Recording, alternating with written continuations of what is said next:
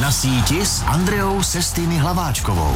Krásné dopoledne na radiožurnálu Sport. Ve studiu vítám jednoho z našich nejlepších parkourových jezdců, Aleše Opatrného. Aleši, krásný den, díky, He- že jsi dorazil. Hezký den i tobě. A parkourový jezdec, olympionik, profesionál. Co si pod tím mám představit v běžném životě? Tak eh, je to, co musím říct, i třeba proti tomu vašemu sportu, tohle je fakt dlouhodobý sport, kdy vlastně to na předposlední olympiádě v Riu uh, dokázal Nick Skelton, který v 58 letech vyhrál ještě zlatou medaili, takže uh, to je trošku ta výhoda na tom našem sportu, uh, že je opravdu dlouholetý. A já měl štěstí, že jsem z jezdecké rodiny, protože můj otec už taky jezdil na mezinárodní úrovni, Eh, byl kvalifikovaný i na olympijské hry do Moskvy, akorát tenkrát mu to bylo těsně předtím eh, zakázáno, takže eh, to je to na, na tom nejhezčí. Když řekneš profesionální nebo trénink parkourového jezdce, tak co si pod tímhle mám představit? Jak vypadá vlastně tvůj den, pokud seš teda v přípravě? Tak u těch koní Eh, vlastně nám neexistují žádný víkendy, žádný svátky, dny volna. Žádný, žádný dny volna, protože ty koně musí eh, každý den ven, eh, každý den se musí jim vyčistit stáje, musí být nakrmený, takže my jsme u koních den o denně, my nemůžeme když někdo jezdí na kole, tak může si to kolo postavit do rohu, nic se tomu nestane, u těch koní, u těch koní to nejde, takže Eh, my jsme u těch koní každý den, eh, není to tak, že bychom měli jenom jednoho, dva koně, eh, máme prostě v tréninku, mám třeba mezi 10-15 koňma, samozřejmě k tomu mám pár lidí, kteří mi v tom pomáhají, ale protože nám potřebují ty koně dorůstat a každý kůň nemůže skákat každý týden, takže my, aby jsme se udrželi i my v samotné formě, tak musíme Eh, závodit na více koních a každý týden je můžeme obměnit. Aha, takže kolik třeba koní projedeš za den? Eh, je to různě. Eh, někdy, někdy stihnu odjezdit tři, někdy stihnu odjezdit pět, šest, sedm koní. To je různý a někdy na závodech někdy na závody, většinou ty závody máme čtyřdenní, že se začíná od čtvrtka do neděle, někdy si vemu sebou na závody tři koně, ale třeba z kraje roku, když jsme byli eh, ve španělské Olivě, tak jsem měl třeba sedm koní denně a to je už pak opravdu šrumec, když si člověk chce toho koně ještě před tou soutěží malinko eh, rozhýbat, mm-hmm. tak eh, je opravdu od rána do večera skoro v sedle. Když eh, to takhle popisuješ, tak eh, se ani nemusím ptát, jestli je to asi práce na plný úvazek, ale předpokládám, že minimálně na plný čas. A je to opravdu práce, kterou se dá uživit, nebo k tomu musíš myslet i na zadní vrátka? Tak já mám to štěstí, že vlastně máme doma ten jezdecký areál, kde vlastně máme zhruba 100 koní a pro mě to je už spoustu let eh, profesionální práce eh, s tím, že teda doufám, že ještě spoustu let eh, budu závodit a doufám, že mi zdraví bude držet jako, jako doteď, takže uh, uživit se tím dá, ale samozřejmě, jak ve spoustě sportech, to není mm není tak eh, snadné, jak to třeba eh, na okolí vypadá. A když jsi mluvil o té přípravě, tak přece jenom eh, denně teda projíždíš koně, říkal si tři až skoro deset koní denně. Nicméně, co když odhlídnu od těch konňů, ke kterým se dneska ještě vrátíme, co tvoje tělo, co, co všechno ty musíš dělat, aby si byl dobrý jezdec? A teď mluvím o fyzické přípravě. Musíš k tomu chodit, já nevím, běhat, posilovat, dělat obratnost. Co je v tom nejdůležitější? Tak znám eh, spoustu lidí, kteří k tomu dělají nějaké eh, dodatkové sporty. Eh, já musím zaklepat, zatím naštěstí nějaký velký zranění se mi vyhýbaly a díky tomu, že moje tělo je opravdu od narození nastavený na tenhle sport, tak pro mě samotné ježdění už je dostatečná kondice, kterou já potřebuju mm-hmm. k těm výkonům, k těm výkonům na těch závodech a když člověk má jak jsem zmiňoval, na těch závodech více koní, tak eh, Já naštěstí zatím jiný sport k tomu nemusím, nemusím dělat, ale přes zimu třeba, když je mý závodu, tak si chodím rád jednou, dvakrát zahrát hokej. Hezky. Uh, nicméně ty jsi měl tu výhodu, že jsi vyrůstal u koní a měl si tu historii i tu rodinou, a která tě na to asi připravila. Když by si pohlídnul na nějaký dítě, který s tím začíná, tak co je tam vlastně takovým jako dobrým uh, parametrem uh, u těchto těch začínajících jezdců, jestli to je jakoby právě ta ohebnost, balans, síla, všestranost, třeba i strach, že neřeší ty děti, že vlezou na koně. Co tam třeba jako pozorujete, když někdo chce začít s parkurem? Tak u těch malých dětí je to samozřejmě jednodušší, protože, jak jsi zmiňovala, ty nemají ještě takový ten strach a právě proto je důležitý, aby ten trenér nebo tam, kde to dítě začíná jezdit, tak právě, aby se nezradilo, uh-huh. aby se jim našla ta správná stáj, eh, kde budou trénovat, aby jim to dítě nespadlo a právě ne, nezískalo ten strach, protože pak ten strach uh-huh. uh, se těžko odbourává. No a samozřejmě uh, u těch, když někdo chce začít jezdit trošinku později, tak uh, tam už je právě uh, takový to Eh, že ty lidi už mají v podvědomí, že eh, ten strach mm-hmm. tam mhm. trošinku je a, a jsou malinko tuší třeba na začátku a Samozřejmě, jak u každého sportu, když to eh, dítě ten sport začne dělat eh, v brzkém věku, tak eh, o to to je jednodušší. Čemu se kromě jízdy s jezdci na hřbetě musí věnovat parkurový koně? Tak na to se ptám jednoho z našich nejlepších parkurových jezdců v Česku, Aleše Opatrného na radiožurnálu Sport. Aleši, tvoji přípravu jsme si osvětlili, jakž takž. Jaký režim mají ty parkurový koně? Koně asi celkově závodní, ale jsme dneska u parkouru. tak eh, je to jak u sportovců. Eh, každým koně se musí nasadit eh, trošku svůj režim, mm-hmm. svoje, svoje příprava. Jsou koně, kteří jsou třeba jakoby hodně krevnatý, že mají, že člověk je musí hodně brzdit. Pak existuje spousta koní, kteří nemají sami od sebe tolik energie, a e, s nima se zase musí pracovat jinak. E, mají maj každý ty typy koní mají pro sebe určený speciální krmení, někteří koně mají více energetický, některý právě méně mhm. energetický. Uh, to je jako s dětma. Jako přesně tak. uh, samozřejmě u těch koní, co mají více energie, tak je to v dnešním, v dnešním sportu mnohem jakoby jednodušší, protože ty se jen tak neunaví a můžou odběhnout v roce více, více závodů. Uh-huh. A, uh, ale se všema koňma uh, je to vždycky velká zábava, ať je to tak nebo tak, ale, ale hlavně, když si to člověk jakoby porovná dneska to dlouhé cestování, ty přelety s těma koňma, Eh, je to kolikrát pro ně náročný, ty časový pásma, eh, přilítneme na druhou stranu eh, země koule a koně během dvou, tří dnů závodí úplně v jiném časovém pásmu a ten kůň nám to bohužel neřekne, takže my to bereme tak, jak to přijde a, a doufáme, že ty koně se s tím srovnají. No to byla jedna z mých otázek, protože podle toho, jak se tady povídáme, tak eh, koně mi přijdou opravdu jako uh, samostatná jednotka sportovec. Uh, ty jsi tam pomálu jako jenom jeho doprovod. Nicméně, jak se třeba projevují právě na koních nálady? Uh, určitě jsou náladový koně, um, jako vlastně mají určitý povahy tak uh, máš třeba koně, který by si na právě tu delší vzdálenost netahal, protože víš, že se špatně vypořádává s časovým posunem, nebo jsou v tomhle takovýhle rozdíly, nebo se dají vycvičit? Tak uh, nejde to ze dne na den, některý koně si na to musí určitě zvyknout, ty dlouhé přelety, ty časové pásma, každý kůň cestuje opravdu jinak, některý kůň může cestovat 12 hodin v kamionu, vyndá se, může jít hnedka závodit. Eh, některý kůň prostě mm, cestuje 5-6 hodin a cítíme na něm, mm-hmm. že prostě den, dva dny eh, než se, než se z toho zotaví, takže mm, je to zase po každý, u každého koně jinak.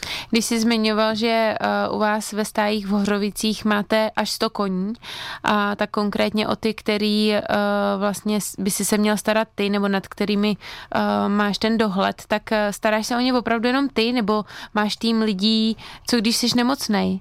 Jak tohle funguje? Přesně tak. Já mám doma v Hořovicích uh, skvělý tým, kde vlastně uh, mám většinou dva až tři lidi, kteří mi s těma koňma pomáhají. Uh, pak tam máme ještě stájníky, který ty koně ráno krmí.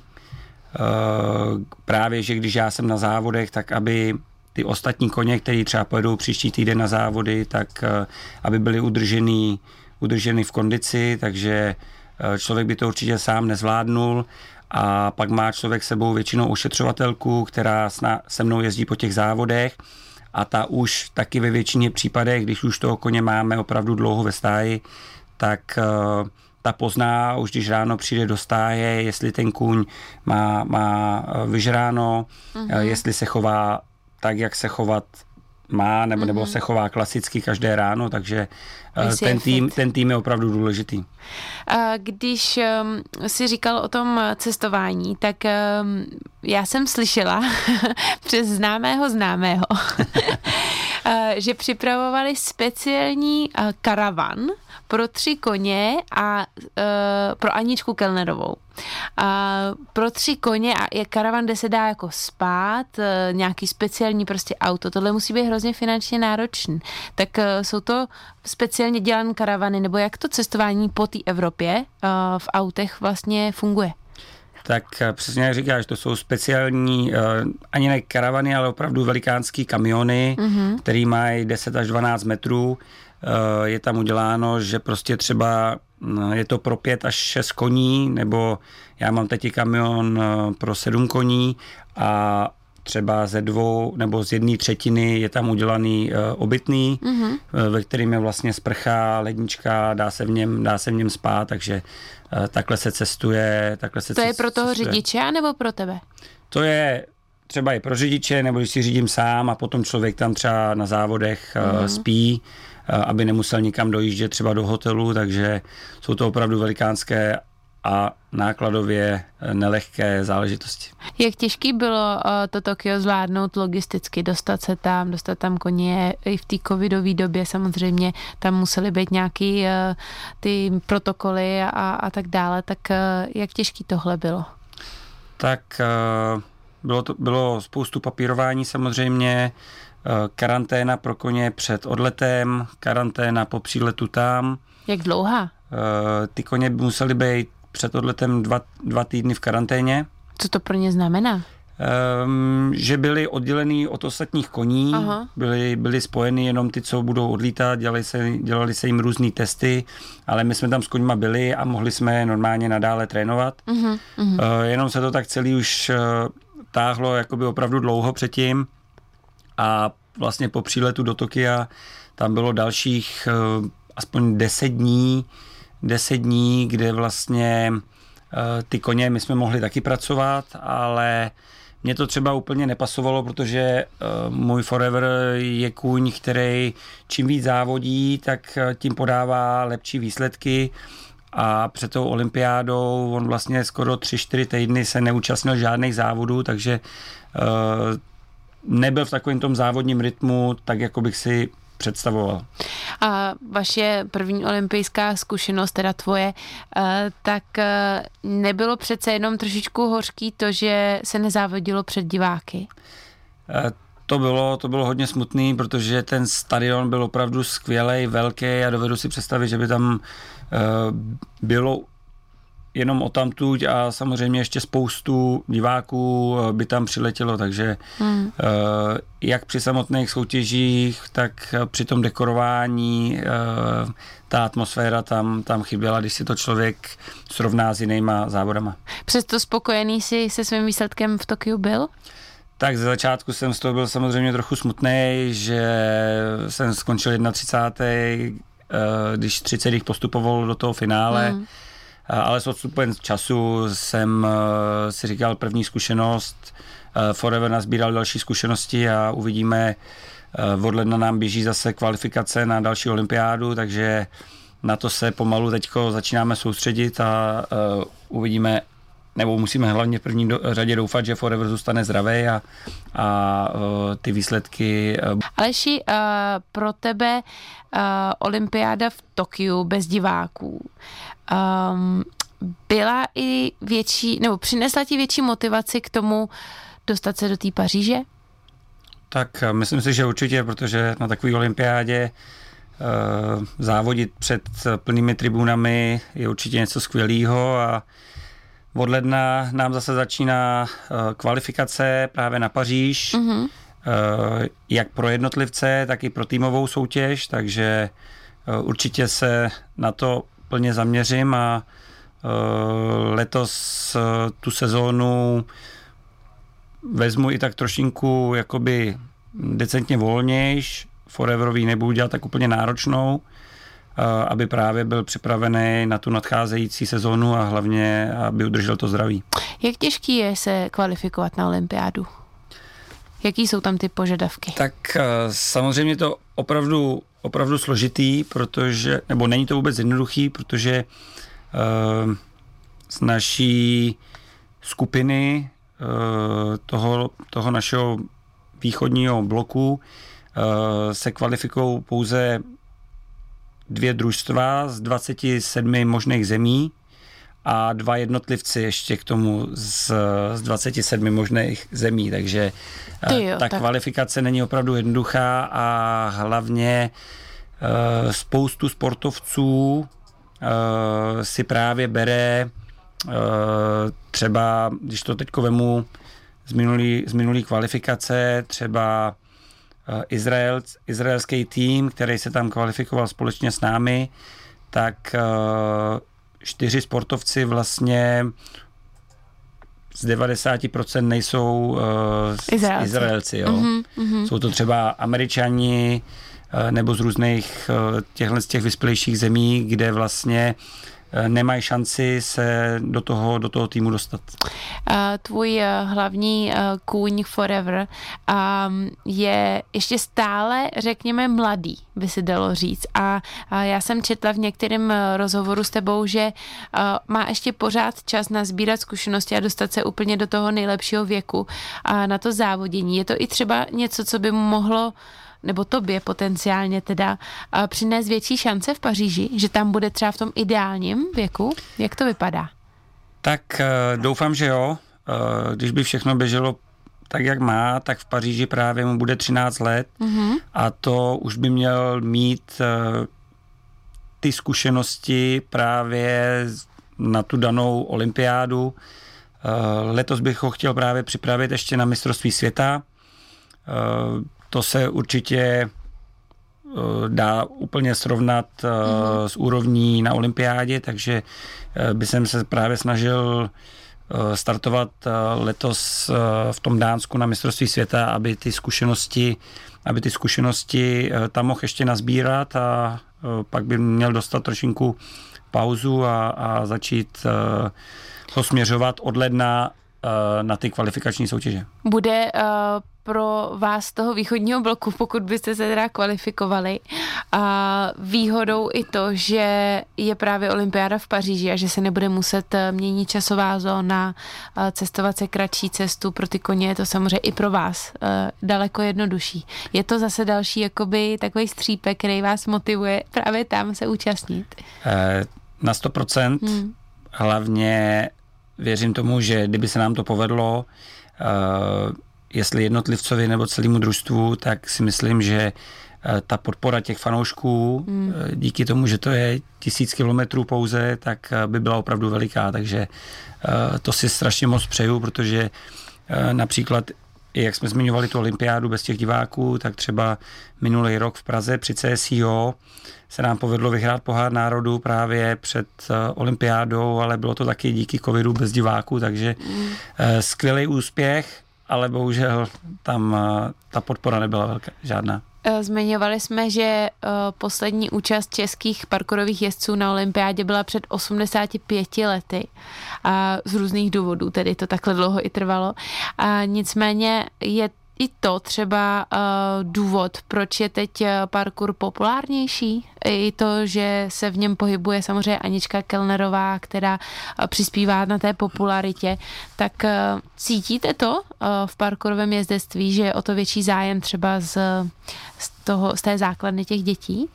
Tak uh, ten zájem o to ježdění je momentálně z mého pohledu enormní. Mm-hmm. Uh, samozřejmě. Já to taky tak cítím. Já mám letou dceru a nemůžu se s ní nikam dostat na poníka. Věřím, věřím. Tak třeba dorazí za náma do Hřovic a, a, a uvidíme. Nějakýho poníkaní tam najdeme. Ale eh, já když to vemu eh, před 25 lety nebo před 30 lety, když jsem byl jako malý kluk a vemu ten počet závodů, počet jezdců a počet koní, který se účastnilo závodu eh, teď s touhle dobou, eh, hlavně to vzniklo po otevření hranic, mm-hmm. tak eh, ten sport u nás opravdu, opravdu roste a myslím si, že poroste pořád ještě dál a dál a věřím tomu, že mm, za několik let se dokážeme srovnávat, mm-hmm. srovnávat s tou světovou třídou. Samozřejmě teď v té seniorské reprezentaci nemáme úplně široký kádr, ale já když kouknu na děti, juniory, mladí mm-hmm. jezdce, kteří nám vlastně dorůstají, tak ta základna je opravdu, opravdu veliká a dovedu si říct, že je i opravdu silná. V žurnálu Sport si dnes povídám s Alešem Opatrným, jedním ze čtveřice parkourových jezdců, kteří loni vyhráli prestižní závod Pohár národů a letošní ročník už je přímo za dveřmi. Bavili jsme se tady s Alešem, eh, že se chci přijít podívat, tak eh, nalákej ostatní um, posluchače, fanoušky, co nás čeká, kdy a kde.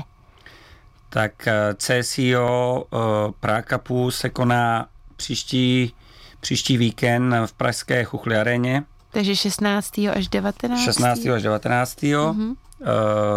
Závodí se vlastně od čtvrtka do neděle, všechny dny jsou určitě, budou určitě zajímavé, eh, jak pro milovníky koní, tak i pro, pro ostatní diváky, eh, protože si myslím, že tam je i spousta doprovodných akcí, skákací hrady pro děti, mhm. vožení na ponících, ale uh, ohledně toho sportu bude určitě nejzajímavější pátek, kde se koná pohár národů mm-hmm. a neděle, kde bude velká cena. Pohár národu uh, jste loni vyhráli v sestavě ty, Ondřej Zvára, Kamil Papoušek a Anna Kelnerová. A tak jak moc se tohle složení letos obmění? Tak eh, letos budu startovat eh, já, Anna Kelnerová a pak budeme mít eh, dva nové jezdce, Vladimíra Treteru a Filipa Doležala. A vlastně my máme, nebo v našem mezdickém sportu, to je vlastně jediný sport na světě, kde vlastně jezdí ženy i muži dohromady. To mi přijde jako skvělý. Je to tím, že vlastně jde hlavně primárně o ty koně, tím vás nechci nějak eh, schazovat, ale, ale je to o tom, že ta síla té jízdy je v tom koni a nevyloženě v tom jezdci? Tak eh, určitě kůň udělá 60 až 70 mm. výkonu. Mm-hmm.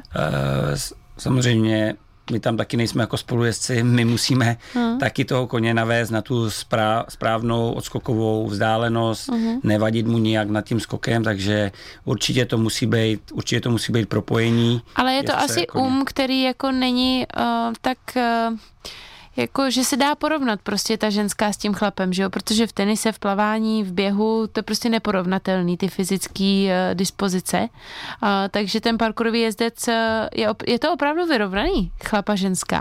Já si myslím, A nebo že... musí být ta ženská o tolik lepší, aby soutěžila s chlapama? Ne, myslím, myslím si opravdu, že to je v tom našem sportu hodně vyrovnané, mm-hmm protože uh, ty ženy uh, váží i míň, mm-hmm. pro mhm. některé koně to je, to je větší výhoda. Mm-hmm.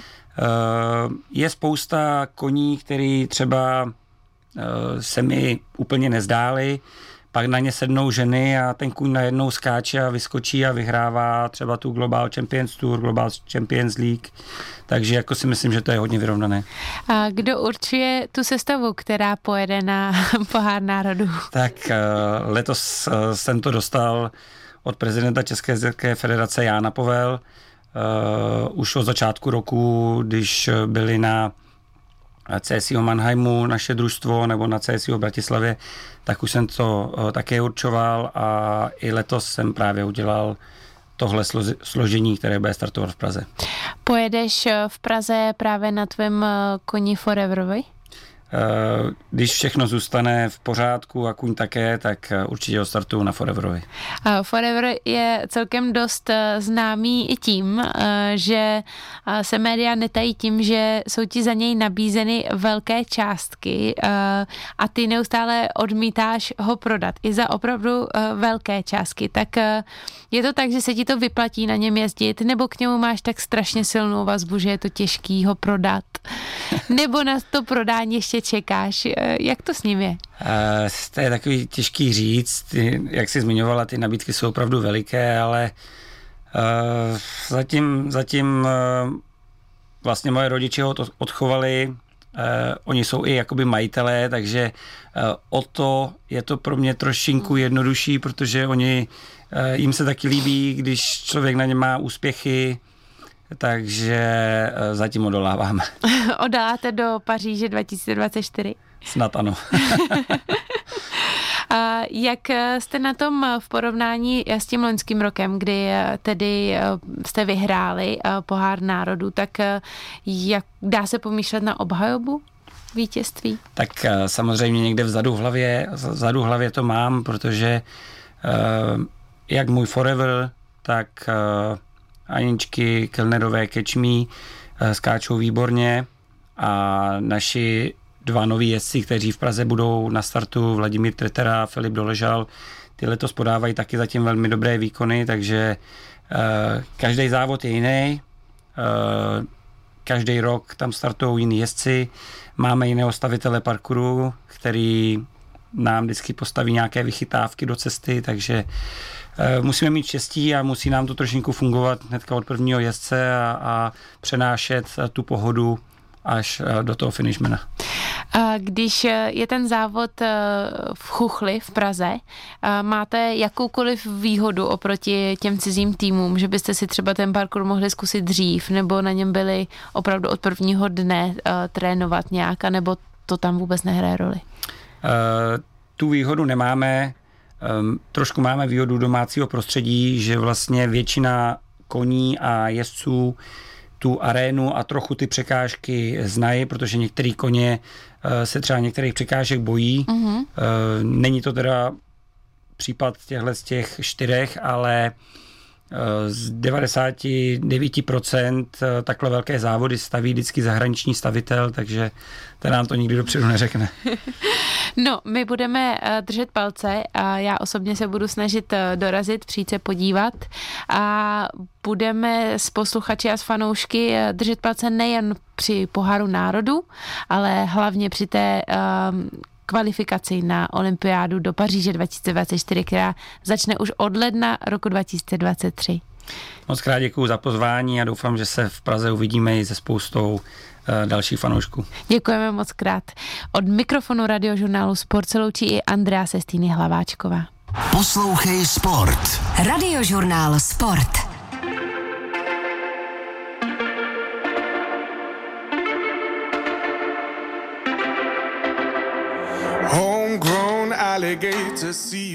Sport? A nechcete o žádný přijít? Máme pro vás řešení. YouTube kanál Radiožurnálu Sport. Záznamy všech rozhovorů. Profily moderátorů. A další bonusové materiály. YouTube kanál Radiožurnálu Sport. Odebírejte. Sdílejte. YouTube kanál Radiožurnálu Sport. Poslouchej Sport. Radiožurnál Sport.